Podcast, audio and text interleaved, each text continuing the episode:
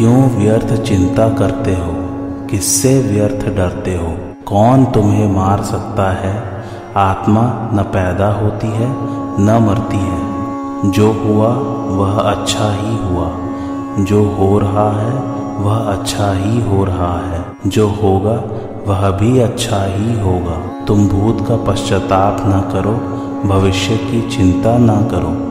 वर्तमान चल रहा है, वर्तमान में रहकर जीवन जीना ही सार्थक है। तुम्हारा क्या गया जो तुम रोते हो? तुम क्या लेकर आए थे जिसके खो जाने का तुम पश्चाताप करते हो? तुमने क्या पैदा किया था जिसका नाश हो गया? तुम कुछ भी लेकर नहीं आए। जो कुछ भी लिया, यहीं से लिया। जो कुछ दिया, यहीं पर दिया। खाली हाथ आए, खाली हाथ ही चले। जय श्री कृष्ण, मेरे सभी प्यारे कथा श्रोताओं को मेरा नाम है नमित अग्रवाल और स्वागत है आपका मेरे चैनल कथावाचक में। चौथा अध्याय चल रहा है गीता में। आइए आज की कथा आरंभ करते हैं। किसी भी कर्तव्य कर्म का निर्विघ्न रूप से पूरा हो जाना सिद्धि है और किसी प्रकार के विघ्न, बाधा के कारण उसका पूरा न होना असिद्धि है।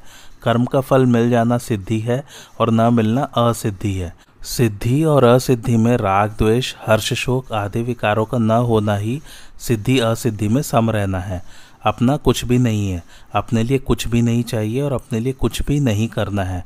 ये तीनों बातें ठीक ठीक अनुभव में आ जाए, तभी सिद्धि और असिद्धि में पूर्णतः समता आएगी। कर्म योगी कर्म करते हुए भी नहीं बंधता।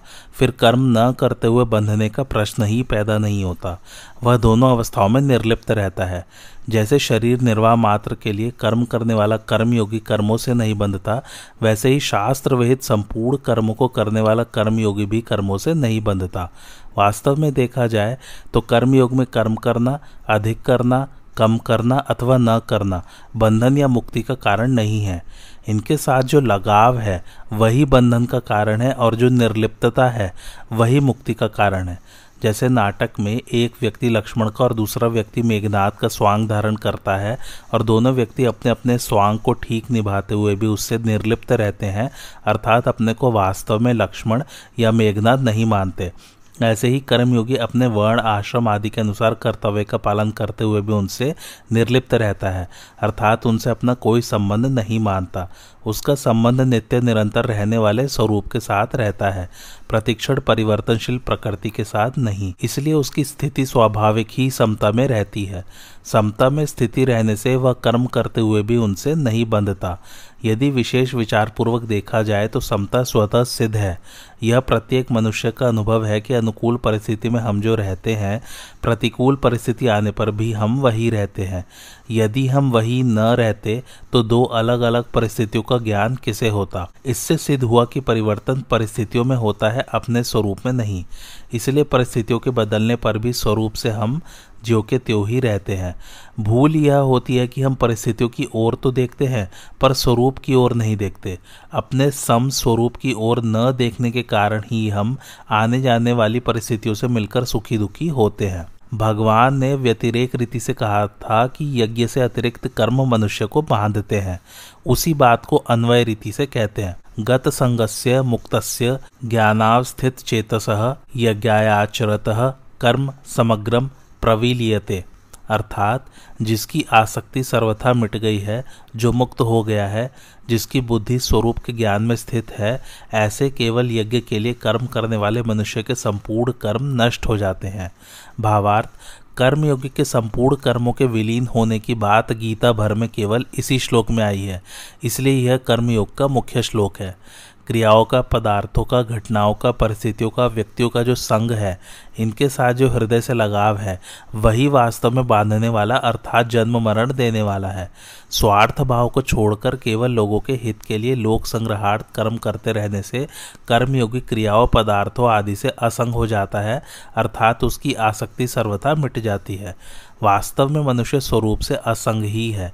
किंतु असंग होते हुए भी यह शरीर, इंद्रिय, मन, बुद्धि, पदार्थ, परिस्थिति, व्यक्ति आदि से संबंध मानकर सुख की इच्छा से उनमें आबद्ध हो जाता है। मेरी मन चाही हो, अर्थात जो मैं चाहता हूँ वही हो, और जो मैं नहीं चाहता वह नहीं हो। ऐसा भाव जब तक रहता है, तब तक यह संग बढ़ता ही रहता है। वास्तव में होता वही है जो होने वाला है। जो होने वाला है, उसे चाहे या ना चाहे, वह होगा ही। और जो नहीं होने वाला है, उसे चाहे या ना चाहे, वह नहीं होगा। अतः अपनी मनचाही करके मनुष्य व्यर्थ में बिना कारण फंसता है और दुख पाता है। कर्मयोगी संसार से मिली हुई शरीर आदि वस्तुओं को अपने और अपने लिए न मानकर, उन्हें संसार की ही मानकर, संसार की सेवा में अर्पण कर देता है। इससे वस्तुओं और क्रियाओं का प्रभाव संसार की ओर ही हो जाता है और अपना असंग स्वरूप ज्योकत्यो रह जाता है। कर्मयोगी का अहम भी सेवा में लग जाता है। तात्पर्य यह है कि उसके भीतर मैं सेवक हूँ, यह भाव भी नहीं रहता। यह भाव तो मनुष्य को सेवक पने के अभिमान से बाँध देता है। सेवक पने का अभिमान तभी होता है जब सेवा सामग्री के साथ अपनापन होता है। सेवा की वस्तु उसी की थी, उसी को दे दी तो सेवा क्या हुई? हम तो उससे उऋण हुए, इसलिए सेवक न रहे, केवल सेवा रह जाए। यह भाव रहे कि सेवा के बदले में धन, मान, बड़ाई, पद, अधिकार आदि कुछ भी लेना नहीं है, क्योंकि उस पर हमारा हक ही नहीं लगता। उसे स्वीकार करना तो अनाधिकार चेष्टा है। लोग मेरे को सेवक कहें, ऐसा भाव भी ना रहे, और यदि वे कहें तो उसमें राज़ी भी ना हो। इस प्रकार संसार की वस्तुओं को संसार की सेवा में सर्वथा लगा देने से अंतकरण में एक प्रसन्नता होती है। उस प्रसन्नता का भी भोग न किया जाए तो स्वतः सिद्ध असंगता का अनुभव हो जाता है। जो अपने स्वरूप से सर्वथा अलग है। उन क्रियाओं और शरीर आदि पदार्थों से अपना संबंध न होते हुए भी कामना, ममता और आसक्ति पूर्वक उनसे अपना संबंध मान लेने से मनुष्य बंध जाता है, अर्थात पराधीन हो जाता है। कर्मयोग का अनुष्ठान करने से जब माना हुआ अवास्तविक संबंध मिट जाता है, तब कर्मयोगी सर्वथा असंग हो जाता है। असंग होते ही वह सर्वथा मुक्त हो जाता है, अर्थात स्वाधीन हो जाता है। जिसकी बुद्धि में स्वरूप का ज्ञान नित्य निरंतर जागृत रहता है, उसकी स्वरूप में स्थिति हो जाती है जो वास्तव में पहले से ही थी। वास्तव में ज्ञान संसार का ही होता है। स्वरूप का ज्ञान नहीं होता क्योंकि स्वरूप स्वतः ज्ञान स्वरूप है। क्रिया और पदार्थ ही संसार है। क्रिया और पदार्थ का विभाग अलग है तथा स्वरूप का विभाग अलग है। अर्थात क्रिया और पदार्थ का स्वरूप के साथ किंचित मात्र भी संबंध नहीं है। क्रिया और पदार्थ जड़ है तथा स्वरूप चेतन है। क्रिया और पदार्थ प्रकाश है तथा स्वरूप प्रकाशक है। इस प्रकार क्रिया और पदार्थ की स्वरूप से भिन्नता का ठीक ठीक ज्ञान होते ही क्रिया और पदार्थ रूप संसार से संबंध विच्छेद होकर स्वतः सिद्ध असंग स्वरूप में स्थिति का अनुभव हो जाता है। कर्म में अकर्म देखने का ही एक प्रकार है यज्ञार्थ कर्म, अर्थात यज्ञ के लिए कर्म करना। निस्वार्थ भाव से केवल दूसरों के हित के लिए कर्म करना यज्ञ है। जो यज्ञ के लिए ही संपूर्ण कर्म करता है, वह कर्म बंधन से मुक्त हो जाता है। और जो यज्ञ के लिए कर्म नहीं करता, अर्थात अपने लिए कर्म करता है, वह कर्मों से बंध जाता है। प्रकृति का कार्य है क्रिया और पदार्थ। इन दोनों में क्रिया का भी आदि और अंत होता है तथा पदार्थ का भी आदि और अंत होता है। क्रिया आरंभ होने से पहले भी नहीं थी और समाप्त होने के बाद भी नहीं रहेगी। इसलिए बीच में भी वह नहीं है। ऐसा सिद्ध हुआ। इसी प्रकार पदार्थ उत्पन्न होने से पहले भी नहीं था और नष्ट होने के बाद भी नहीं रहेगा। इसलिए बीच में भी वह नहीं है। यह सिद्ध हुआ। क्योंकि यह सिद्धांत है कि जो वस्तु आदि और अंत में नहीं होती, वह मध्य अर्थात वर्तमान में भी नहीं होती, परंतु चेतन स्वरूप का आदि और अंत नहीं होता। वह सदा अक्रिय रूप से ज्योकत्यो रहता है। वह चेतन, तत्व, क्रिया और पदार्थ दोनों का प्रकाशक है। इस प्रकार क्रिया और पदार्थ के साथ किंचित मात्र भी संबंध न होते हुए भी जब वह इनके साथ अपना संबंध मान लेता है, तब वह बंध जाता है। इस बंधन से छूटने का उपाय है फल इच्छा का त्याग करके केवल दूसरों के हित के लिए कर्म करना। संसार में अनेक प्रकार की क्रियाएँ हो रही हैं और अनेक प्रकार के पदार्थ विद्यमान हैं, परंतु मनुष्य जिन क्रियाओं और पदार्थों से आसक्ति, ममता और कामना पूर्वक अपना संबंध मानता है, उन्हीं क्रियाओं और पदार्थों से वह बंधता है। जब मनुष्य कामना, ममता और आसक्ति का त्याग करके केवल दूसरों के हित के लिए संपूर्ण कर्म करता है और मिले हुए पदार्थों को दूसरों का ही मानकर उनकी सेवा में लगाता है, तब कर्मयोगी के संपूर्ण कर्म विलीन हो जाते हैं, अर्थात उसे कर्मों के साथ अपनी स्वतः सिद्ध असंगता का अनुभव हो जाता है। कर्ता, करण और कर्म, इन तीनों के मिलने से कर्मों का संचय होता है। यदि कर्तापन न रहे तो कर्मों का संग्रह नहीं होता, क्योंकि करण और कर्म दोनों कर्ता के ही अधीन है। अतः कर्म संचय का मुख्य हेतु कर्तापन ही है। विचार पूर्वक देखा जाए तो कुछ न कुछ पाने की इच्छा से ही करने की इच्छा उत्पन्न होती है, जिससे कर्तापन उत्पन्न होता है। कर्तापन से बंधन होता है। जब मनुष्य पाने की इच्छा से अपने लिए कर्म करता है, तब उसका कर्तापन दृढ़ हो जाता है। जब कर्मयोगी पाने की इच्छा का त्याग करके केवल यज्ञ के लिए अर्थात दूसरों के हित के लिए कर्म करता है, तब उसका कर्तापन दूसरों के लिए होता है। इससे उससे अपनी असंगता का अनुभव हो जाता है। इसलिए उसके द्वारा होने वाले कर्मों का संचय नहीं होता, कारण कि जब कर्तापन ही नहीं रहा, तब कर्म टिकेंगे ही कहाँ? कर्म योग में ममता, अर्थात मेरापन का त्याग, और ज्ञान योग में अहमता, अर्थात मैंपन का त्याग मुख्य है। ममता का त्याग होने से अहमता का और अहमता का त्याग होने से ममता का त्याग स्वतः हो जाता है। इसलिए कर्मयोग में पहले ममता मिटती है, फिर अहमता स्वतः मिट जाती है। अहमता के साथ भी ममता रहती है, जैसे मेरा अहंकार। इसलिए कर्मयुग में ममता का सर्वथा त्याग होने पर अहमता के साथ भी ममता नहीं रहती। फिर अहमता केवल संसार की सेवा के लिए रह जाती है। और ज्ञान योग में पहले अहमता मिटती है, फिर ममता स्वतः मिट जाती है। अहमता और ममता के मिटने पर कर्तापन और भोक्तापन भी मिट जाते हैं। कर्म योगी अपने लिए कोई कर्म करता ही नहीं और कुछ चाहता ही नहीं। अतः वह कर्मों के फल का भोक्ता नहीं बनता। जैसे एक व्यक्ति को यहाँ कई दंड भोगने हैं, परंतु वह मर जाए तो यहाँ उसके सभी दंड समाप्त हो जाते हैं। क्योंकि जब भोगने वाला व्यक्ति ही नहीं रहा, तब दंड भोगेगा ही कौन? ऐसे ही जब कर्मयोगी का भोक्तापन मिट जाता है, तब उसके सभी कर्म समाप्त हो जाते हैं, क्योंकि जब भोगता ही नहीं रहा, तब कर्मों का फल भोगेगा ही कौन? भगवान ने कहा कि मेरे जन्म और कर्म दिव्य है। इस प्रकार जो मनुष्य तत्व से जान लेता है, वह मेरे को प्राप्त होता है। जन्म तो केवल भगवान के ही दिव्य होते हैं, पर कर्म मनुष्य मात्र के भी यदि वे करना चाहे तो दिव्य हो सकते हैं। अतः भगवान अपने कर्मों की दिव्यता का कारण बताते हैं कि कर्मों के फल में मेरी स्प्रहा नहीं है, इसलिए मुझे कर्म लिप्त नहीं करते, अर्थात मेरे कर्म अकर्म हो जाते हैं। इस प्रकार कर्मों का तत्व जानकर जो कर्म करता है, उसके भी कर्म अकर्म हो जाते हैं। फिर भगवान ने कहा कि मुमुक्षुओं ने भी इसी प्रकार जानकर कर्म किए हैं। इसके बाद भगवान कर्मों का तत्व कहने की प्रतिज्ञा करते हैं और कहते हैं कि कर्म विकर्म और अकर्म तीनों का तत्व जानना चाहिए। फिर भगवान ने मुख्य रूप से कर्मों का तत्व अकर्म अर्थवा निर्लिप्तता बतलाया। कामना से कर्म होते हैं, कामना के बढ़ने पर विकर्म होते हैं और कामना का अत्यंत भाव होने से अकर्म होता है। मूल में इस प्रकरण का तात्पर्य अकर्म का वर्णन करना ही है। इसलिए भगवान ने कर्म और विकर्म दोनों के मूल कारण कामना के त्याग का तथा अकर्म का वर्णन किया है और अंत में इस प्रकरण का उपसंहार किया है। एक क्रिया होती है, एक कर्म होता है और एक कर्मयोग होता है। शरीर बालक से जवान तथा जवान से बूढ़ा होता है, यह क्रिया है। क्रिया से न पाप होता है, न पुण्य, न बंधन होता है, न मुक्ति। जैसे गंगा जी का बहना क्रिया है, अतः कोई डूबकर मर जाए अथवा खेती आदि कोई परोपकार हो जाए तो गंगा जी को पाप पुण्य नहीं लगता। जब मनुष्य क्रिया से संबंध जोड़कर कर्ता बन जाता है, अर्थात अपने लिए क्रिया करता है, तब वह क्रिया फलजनक कर्म बन जाती है। कर्म से बंधन होता है। कर्म बंधन से छूटने के लिए जब मनुष्य अपने लिए कुछ नहीं करता, प्रत्युत निस्वार्थ भाव से केवल दूसरों के हित के लिए ही कर्म करता है, तब वह कर्मयोग हो जाता है। कर्मयोग से बंधन मिटता है। बंधन मिटने से योग हो जाता है, अर्थात परमात्मा के साथ नित्य संबंध का अनुभव हो जाता है। पूर्व श्लोक में भगवान ने बताया कि यज्ञ के लिए कर्म करने से संपूर्ण कर्म विलीन हो जाते हैं। साधकों की रुचि, विश्वास और योग्यता की भिन्नता के कारण साधन भी भिन्न भिन्न प्रकार के होते हैं। इसलिए अब आगे के सात श्लोकों में भगवान भिन्न भिन्न प्रकार के साधनों का यज्ञ रूप से वर्णन करते हैं। ब्रह्मा अर्पणम, ब्रह्मा हविर ब्रह्माग्नौ, ब्रह्मणा हुतम, ब्रह्मोव, तेन गंतव्यम, ब्रह्मा कर्म समाधिना। अर्थात जिस यज्ञ में अर्पण, अर्थात जिससे अर्पण किया जाए, वे स्नुक, स्नुवा आदि पात्र भी ब्रह्मा है। हव्य पदार्थ, तिल, जौ, घी आदि भी ब्रह्मा है और ब्रह्मरूप कर्ता के द्वारा ब्रह्मरूप अग्नि में आहुति देना रूप क्रिया भी ब्रह्मा है। ऐसे ही यज्ञ को करने वाले जिस मनुष्य की ब्रह्मा में ही कर्म समाधि हो गई है, उसके द्वारा प्राप्त करने योग्य फल भी ब्रह्मा ही है। भावार्थ, यज्ञ में आहुति मुख्य होती है। वह आहुति तब पूर्ण होती है जब वह अग्नि रूप ही हो जाए, अर्थात हव्य पदार्थ की अग्नि से अलग सत्ता ही न रहे।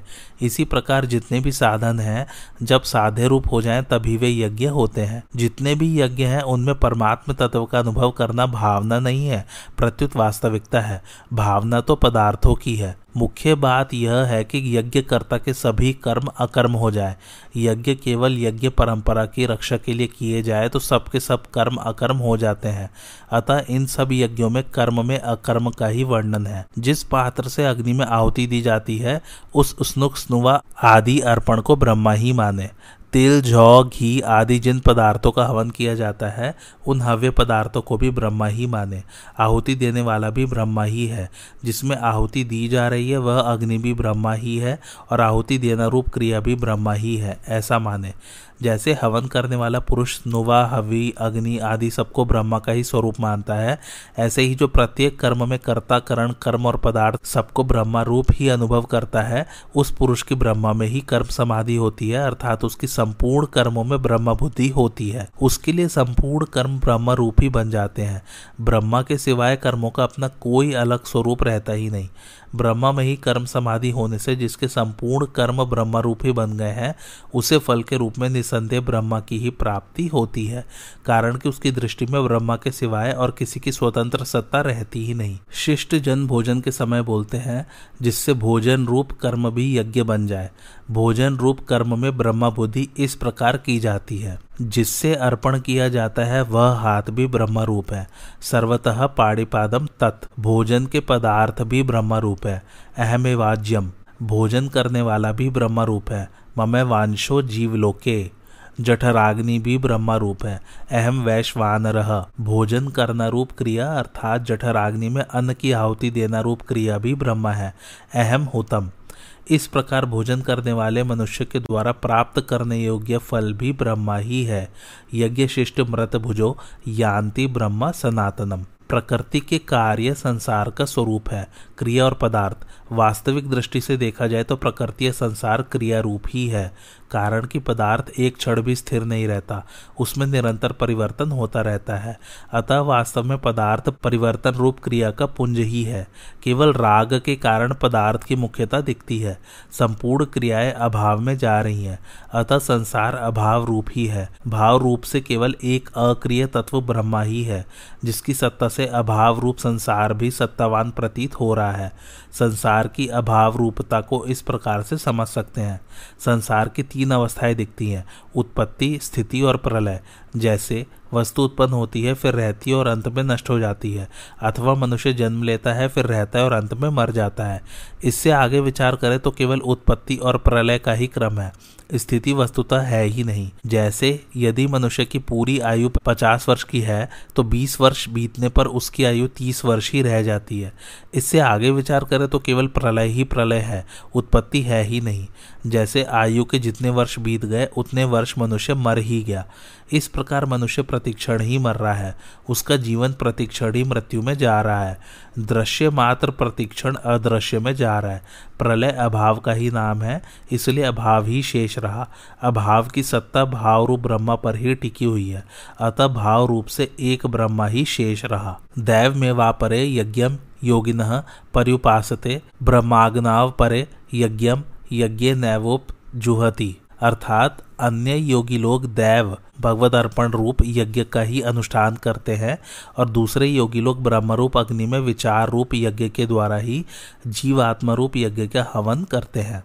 भावार्थ पूर्व श्लोक में भगवान ने सर्वत्र ब्रह्मा दर्शन रूप यज्ञ करने वाले साधक का वर्णन किया। यहाँ भगवान भिन्न प्रकार के यज्ञ करने वाले साधकों का वर्णन करते हैं। संपूर्ण क्रियाओं तथा पदार्थों को अपना और अपने लिए न मानकर उन्हें केवल भगवान का और भगवान के लिए ही मानना दैव यज्ञ अर्थात भगवत अर्पण रूप यज्ञ है। भगवान देवों के भी देव है। इसलिए सब कुछ उनके अर्पण कर देने को ही यहाँ दैव यज्ञ कहा गया है। किसी भी क्रिया और पदार्थ में किंचित मात्र भी आसक्ति, ममता और कामना न रखकर उन्हें सर्वथा भगवान का मानना ही दैव यज्ञ का भली भलीभांति अनुष्ठान करना है। चेतन का जड़ से तादात्म्य होने के कारण ही उसे जीवात्मा कहते हैं। विवेक विचार पूर्वक जड़ से सर्वथा विमुख होकर परमात्मा में लीन हो जाने को यहाँ यज्ञ कहा गया है। लीन होने का तात्पर्य है, परमात्म तत्व से भिन्न अपनी स्वतंत्र सत्ता किंचन मात्र न रखना। दूसरे योगी लोग संसार रूप, ब्रह्मा की सेवा के लिए केवल लोक संग्रह रूप, यज्ञ के लिए कर्तव्य कर्म रूप यज्ञ करते हैं, अर्थात यज्ञार्थ कर्म करते हैं। श्रोत्रादीन, निंद्रियाण, यन्ये संयमाग्निशु जुवती, शब्दादीन, विषयानन्य इंद्रियाग्निशु जुवती, अर्थात अन्य योगी लोग श्रोत्र आदि समस्त इंद्रियों का संयम रूप अग्नियों में हवन किया करते हैं और दूसरे योगी लोग शब्द आदि विषयों का इंद्रिय रूप अग्नियों में हवन किया करते हैं। भावार्थ, यहाँ संयम रूप अग्नियों में इंद्रियों की आहुति देने को यज्ञ कहा गया है। तात्पर्य यह है कि एकांत काल में श्रोत्र त्वचा, नेत्र, रसना और घ्राण, ये पाँचों इंद्रिया अपने अपने विषयों, क्रमशः शब्द, स्पर्श, रूप, रस और गंध की ओर बिल्कुल प्रवृत्त न हो। इंद्रिया संयम रूप ही बन जाए। पूरा संयम तभी समझना चाहिए जब इंद्रिया मन, बुद्धि तथा अहम, इन सब में से राग, आसक्ति का सर्वथा अभाव हो जाए। शब्द, स्पर्श, रूप, रस और गंध, ये पाँच विषय हैं। विषयों का इंद्रिय रूप अग्नियों में हवन करने से वह यज्ञ हो जाता है। तात्पर्य यह है कि व्यवहार काल में विषयों का इंद्रियों से सहयोग होते रहने पर भी इंद्रियों में कोई विकार उत्पन्न न हो, इंद्रिय राग द्वेष से रहित हो जाए। इंद्रियों में राग द्वेष उत्पन्न करने की शक्ति विषयों में रहे ही नहीं। इस श्लोक में कहे गए दोनों प्रकार के यज्ञों में राग आसक्ति का सर्वथा भाव होने पर ही सिद्धि होती है। राग आसक्ति को मिटाने के लिए ही दो प्रकार की प्रक्रिया का यज्ञ रूप से वर्णन किया गया है। पहली प्रक्रिया में साधक एकांत काल में इंद्रियों का संयम करता है, विवेक, विचार, जप, ध्यान आदि से इंद्रियों का संयम होने लगता है। पूरा संयम होने पर जब राग का अभाव हो जाता है तब एकांत काल और व्यवहार काल दोनों में उसकी समान स्थिति रहती है। दूसरी प्रक्रिया में साधक व्यवहार काल में राग द्वेष रहित इंद्रियों से व्यवहार करते हुए मन, बुद्धि और अहम से भी राग द्वेष का अभाव कर देता है। राग का अभाव होने पर व्यवहार काल और एकांत काल दोनों में उसकी समान स्थिति रहती है। सर्वाणी इंद्रिय कर्माणी, प्राण कर्माणी, चापरे आत्म संयम योगाग्नौ जुवती, ज्ञान दीपिते।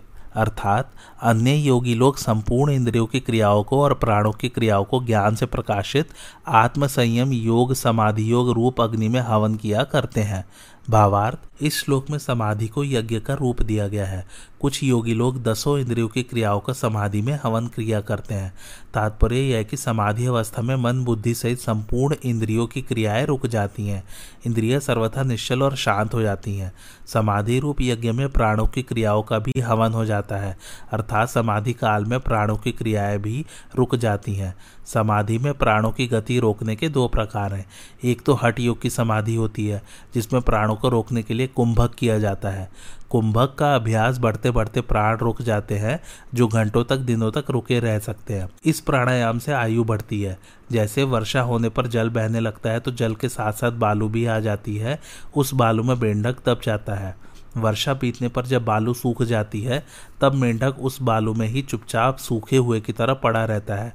उसके प्राण रुक जाते हैं। पुनः जब वर्षा आती है, तब वर्षा का जल ऊपर गिरने पर मेंढक में पुनः प्राणों का संचार होता जाता है और वह टर्राने लग जाता है। दूसरे प्रकार में मन को एकाग्र किया जाता है। मन सर्वथा एकाग्र होने पर प्राणों की गति अपने आप रुक जाती है। समाधि और निद्रा दोनों में कारण शरीर से संबंध रहता है, इसलिए बाहर से दोनों की समान अवस्था दिखाई देती है। तात्पर्य यह कि बाहर से समान दिखाई देने पर भी समाधि काल में एक सच्चिदानंद परमात्मा ही सर्वत्र परिपूर्ण है, ऐसा ज्ञान प्रकाशित रहता है और निद्रा काल में वृत्तियाँ अविद्या में लीन हो जाती हैं। समाधि काल में प्राणों की गति रुक जाती है और निद्रा काल में प्राणों की गति चलती रहती है, इसलिए निद्रा आने से समाधि नहीं लगती। चित्र वृत्ति निरोध रूप अर्थात समाधि रूप यज्ञ करने वाले योगी लोग इंद्रियों तथा प्राणों की क्रियाओं का समाधि योग रूप अग्नि में हवन किया करते हैं।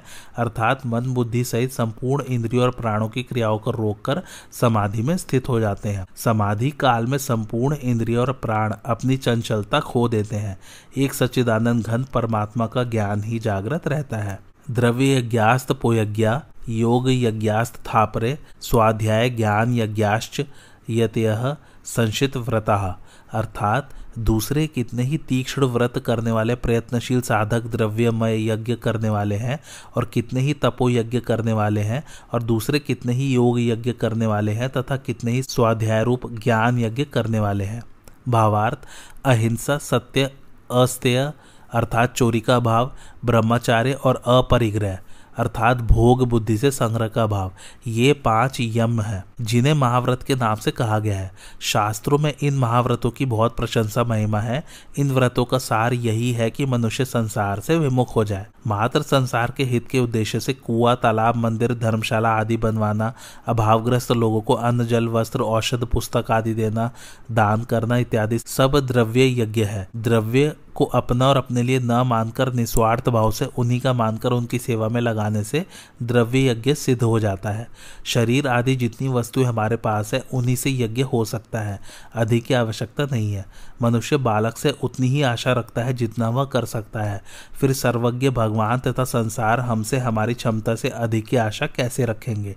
अपने कर्तव्य के पालन में जो जो प्रतिकूलताएँ, कठिनाइयाँ आए, उन्हें प्रसन्नता पूर्वक सह लेना तपोयज्ञ है। लोक हितार्थ एकादशी आदि का व्रत रखना, मौन धारण करना आदि भी तपोयज्ञ अर्थात तपस्या रूप यज्ञ है। परंतु प्रतिकूल से प्रतिकूल परिस्थिति, वस्तु, व्यक्ति, घटना आने पर भी साधक प्रसन्नता पूर्वक अपने कर्तव्य का पालन करता रहे, अपने कर्तव्य से थोड़ा भी विचलित न हो तो यह सबसे बड़ी तपस्या है, जो शीघ्र सिद्धि देने वाली होती है। गाँव भर की गंदगी कूड़ा करकट करकट बाहर एक जगह इकट्ठा हो जाए तो वह बुरा लगता है, परंतु वही कूड़ा करकट खेत में पड़ जाए तो खेती के लिए खाद रूप से बढ़िया सामग्री बन जाता है। इसी प्रकार प्रतिकूलता बुरी लगती है और उसे हम कूड़े करकट की तरफ़ फेंक देते हैं, अर्थात उसे महत्व नहीं देते, परंतु वही प्रतिकूलता अपनी कर्तव्य पालन करने के लिए बढ़िया सामग्री है।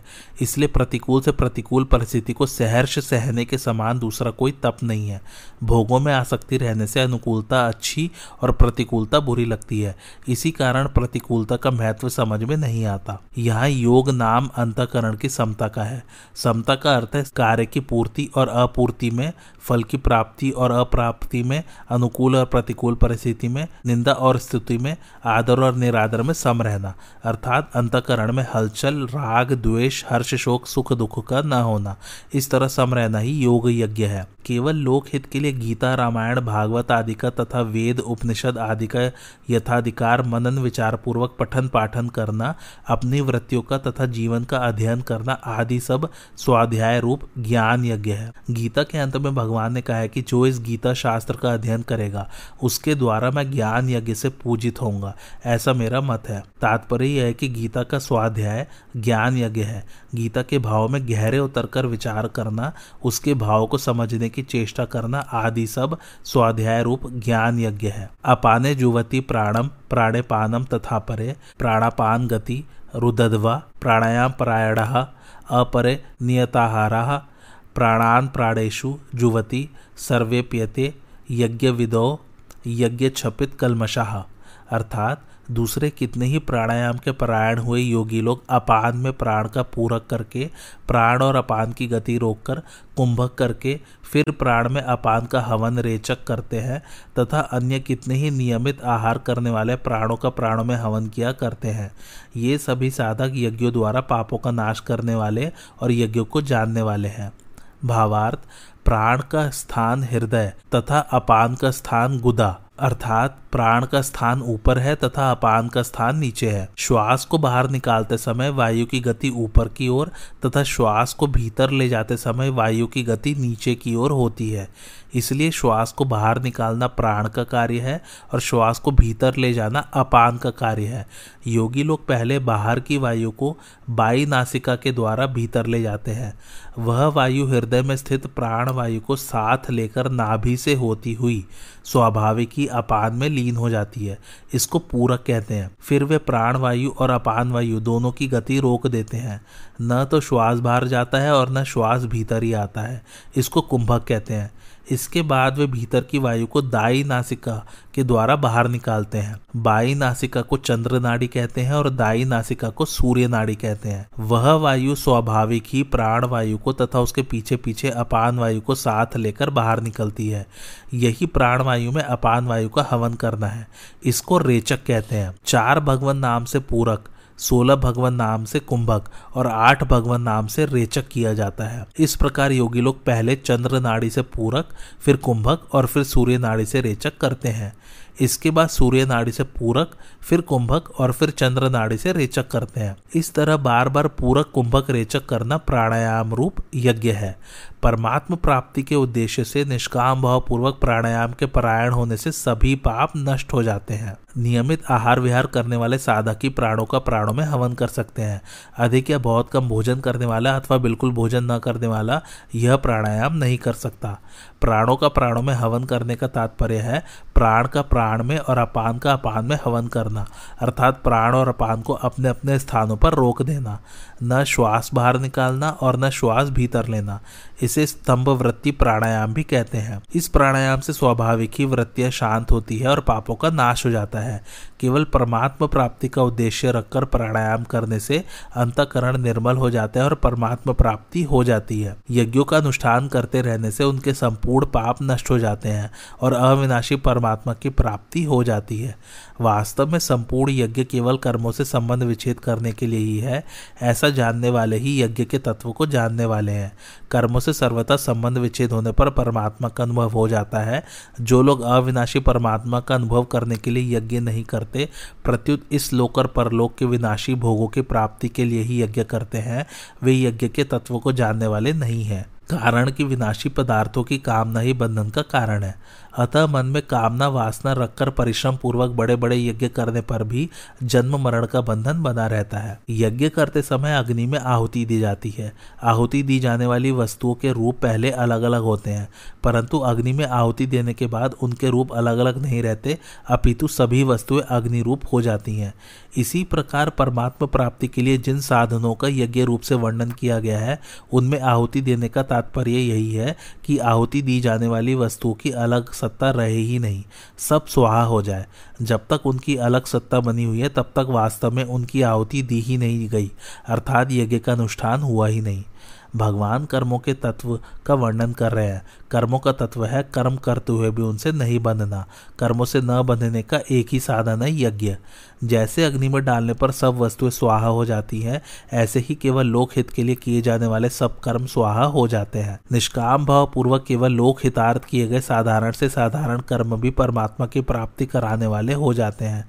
परंतु सकाम भाव पूर्वक किए गए बड़े से बड़े कर्मों से भी परमात्मा की प्राप्ति नहीं होती। कारण की उत्पत्ति विनाशील पदार्थों की कामना ही बांधने वाली है। पदार्थ और क्रियारूप संसार से अपना संबंध मानने के कारण मनुष्य मात्र में पदार्थ पाने और कर्म करने का राग रहता है कि मुझे कुछ न कुछ मिलता रहे और मैं कुछ न कुछ करता रहूँ। इसी को पाने की कामना तथा करने का वेग कहते हैं। मनुष्य में जो पाने की कामना रहती है, वह वास्तव में अपने अंशी परमात्मा को ही पाने की भूख है। परंतु परमात्मा से विमुख और संसार के सम्मुख होने के कारण मनुष्य इस भूख को सांसारिक पदार्थों से ही मिटाना चाहता है। सांसारिक पदार्थ विनाशी है और जीव अविनाशी है। अविनाशी की भूख विनाशी पदार्थों से मिठी कैसे सकती है? परंतु जब तक संसार की सम्मुखता रहती है, तब तक पाने की कामना बनी रहती है। जब तक मनुष्य में पाने की कामना रहती है, तब तक उसमें करने का वेग बना रहता है।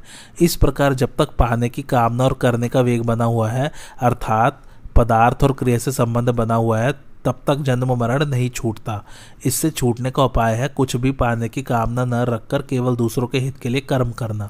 इसी को लोक संग्रह, यज्ञार्थ कर्म, लोक हितार्थ कर्म आदि नामों से कहा गया है। केवल दूसरों के हित के लिए कर्म करने से संसार से संबंध छूट जाता है और असंगता आ जाती है।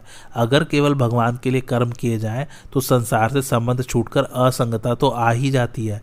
इसके साथ एक और विलक्षण बात यह होती है कि भगवान का प्रेम प्राप्त हो जाता है। निस्वार्थ भाव से केवल दूसरों के हित के लिए कर्तव्य कर्म करने का नाम यज्ञ है। यज्ञ से सभी कर्म अकर्म हो जाते हैं, अर्थात बांधने वाले नहीं होते कुल बारह प्रकार के यज्ञ बताए गए हैं जो इस प्रकार है। पहला है ब्रह्म यज्ञ प्रत्येक कर्म में कर्ता, करण क्रिया, पदार्थ आदि सबको ब्रह्म रूप से अनुभव करना। दूसरा है भगवद अर्पण रूप यज्ञ। संपूर्ण क्रिया और पदार्थों को केवल भगवान का और भगवान के लिए ही मानना। तीसरा है अभिन्नता रूप यज्ञ। असत से सर्वथा विमुख होकर परमात्मा में लीन हो जाना, अर्थात परमात्मा से भिन्न अपनी स्वतंत्र सत्ता न रखना।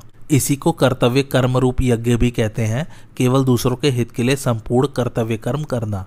चौथा है संयम रूप यज्ञ। एकांत काल में अपनी इंद्रियों को विषयों में प्रवृत्त न होने देना। पांचवा है विषय हवन रूप यज्ञ। व्यवहार काल में इंद्रियों का विषयों से संयोग होने पर भी उनमें राग द्वेष पैदा न होने देना। छठा है समाधि रूप यज्ञ। मन बुद्धि सहित संपूर्ण इंद्रियों और प्राणों की क्रियाओं को रोककर ज्ञान से प्रकाशित समाधि में स्थित हो जाना। सातवा है द्रव्य यज्ञ। संपूर्ण पदार्थों को निस्वार्थ भाव से दूसरों की सेवा में लगा देना। आठवा है तपो यज्ञ अपने कर्तव्य के पालन में आने वाली कठिनाइयों को प्रसन्नता पूर्वक सह लेना। नौवा है योग यज्ञ। कार्य की सिद्धि असिद्धि में तथा फल की प्राप्ति अप्राप्ति में सम रहना। दसवा है स्वाध्याय रूप ज्ञान यज्ञ। दूसरों के हित के लिए सत शास्त्रों का पठन पाठन, नाम जप आदि करना। ग्यारहवा है प्राणायाम रूप यज्ञ। पूरक, कुंभक और रेचक पूर्वक प्राणायाम करना। बारवा है स्तंभ वृत्ति चतुर्थ प्राणायाम रूप यज्ञ, नियमित आहार करते हुए प्राण और अपान को अपने अपने स्थानों पर रोक देना। इन सब का तात्पर्य है कि हमारी मात्र क्रियाएँ यज्ञ रूप ही होनी चाहिए, तभी जीवन सफल होगा। तात्पर्य है कि हमें अपने लिए कुछ नहीं करना है, क्रिया और पदार्थ के साथ हमारा कोई संबंध नहीं है। हमारा संबंध परमात्मा के साथ है जो क्रिया और पदार्थ से रहित है। अब भगवान आगे के श्लोक में यज्ञ करने से होने वाले लाभ और न करने से होने वाली हानि बताते हैं। यज्ञ शिष्टा मृत भुजो यान्ति ब्रह्म सनातनम नायम लोकोस्त्य यज्ञ कुतोन्य कुरु सत्तम। अर्थात, हे कुरुवंशों में श्रेष्ठ अर्जुन, यज्ञ से बचे हुए अमृत का अनुभव करने वाले सनातन पर ब्रह्म परमात्मा को प्राप्त होते हैं। यज्ञ न करने वाले मनुष्य के लिए यह मनुष्य लोग भी सुखदायक नहीं है, फिर परलोक कैसे सुखदायक होगा? भावार्थ, यज्ञ करने से अर्थात निष्काम पूर्वक दूसरों को सुख पहुँचाने से समता का अनुभव हो जाना ही यज्ञ शिष्ट अमृत का अनुभव करना है। अमृत अर्थात अमृत का अनुभव करने वाले सनातन परब्रह्म परमात्मा को प्राप्त हो जाते हैं। स्वरूप से मनुष्य अमर है। मरने वाली वस्तु के संग से ही मनुष्य को मृत्यु का अनुभव होता है।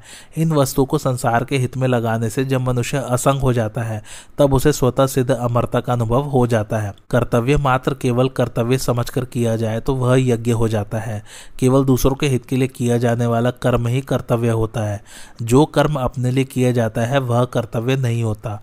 प्रत्युत कर्म मात्र होता है, जिससे मनुष्य बंधता है। इसलिए यज्ञ में देना ही देना होता है, लेना केवल निर्वाह मात्र के लिए होता है। शरीर यज्ञ करने के लिए समर्थ रहे। इस दृष्टि से शरीर निर्वाह मात्र के लिए वस्तुओं का उपयोग करना भी यज्ञ के अंतर्गत है। मनुष्य शरीर यज्ञ के लिए ही है। उसे मान, बड़ाई, सुख, आराम आदि में लगाना बंधन कारक है। केवल यज्ञ के लिए कर्म करने से मनुष्य बंधन रहित हो जाता है और उसे सनातन ब्रह्म की प्राप्ति हो जाती है। भगवान ने कहा कि कर्म न करने से तेरा शरीर निर्वाह भी सिद्ध नहीं होगा। ऐसे ही यहाँ कहते हैं कि यज्ञ न करने से तेरा यह लोक भी लाभदायक नहीं रहेगा। फिर परलोक का तो कहना ही क्या है? केवल स्वार्थ भाव से कर्म करने से इस लोक में संघर्ष उत्पन्न हो जाएगा और सुख शांति भंग हो जाएगी तथा परलोक में कल्याण भी नहीं होगा। अपने कर्तव्य का पालन न करने से घर में भी भेद और संघर्ष पैदा हो जाता है, खटपट मच जाती है। घर में कोई स्वार्थी, पेटू व्यक्ति हो तो घर वालों को उसका रहना सुहाता नहीं। स्वार्थ त्याग पूर्वक अपने कर्तव्य से सबको सुख पहुंचाना घर में अथवा संसार में रहने की विद्या है। अपने कर्तव्य का पालन करने से दूसरों को भी कर्तव्य पालन की प्रेरणा मिलती है। इससे घर में एकता और शांति स्वाभाविक आ जाती है, परंतु अपने कर्तव्य का पालन न करने से इस लोक में सुखपूर्वक जीना भी कठिन हो जाता है, और अन्य लोगों की तो बात ही क्या है। इसके विपरीत अपने कर्तव्य का ठीक ठीक पालन करने से यह लोक भी सुखदायक हो जाता है और परलोक भी। भगवान ने कर्मों का तत्व बताने की प्रतिज्ञा की थी, उसका विस्तार से वर्णन करके अब भगवान उसका उपसंहार करते हैं। एवं बहुविधा यज्ञ वितता ब्रह्मांडो मुखे, कर्म जान विधि तान सर्वान एवं ज्ञातवा विमोक्ष अर्थात, इस प्रकार और भी बहुत तरह के यज्ञ वेद की वाणी में विस्तार से कहे गए हैं। उन सब यज्ञों को तू कर्मजन्य जान। इस प्रकार जानकर यज्ञ करने से तू कर्म बंधन से मुक्त हो जाएगा। आज की कथा यही समाप्त होती। कैसी लगे आप लोगों को मेरी कथा, मुझे कमेंट करके ज़रूर बताइए। और मेरे चैनल कथावाचक को लाइक, शेयर और सब्सक्राइब ज़रूर कीजिए। थैंक्स फॉर वॉचिंग, धन्यवाद।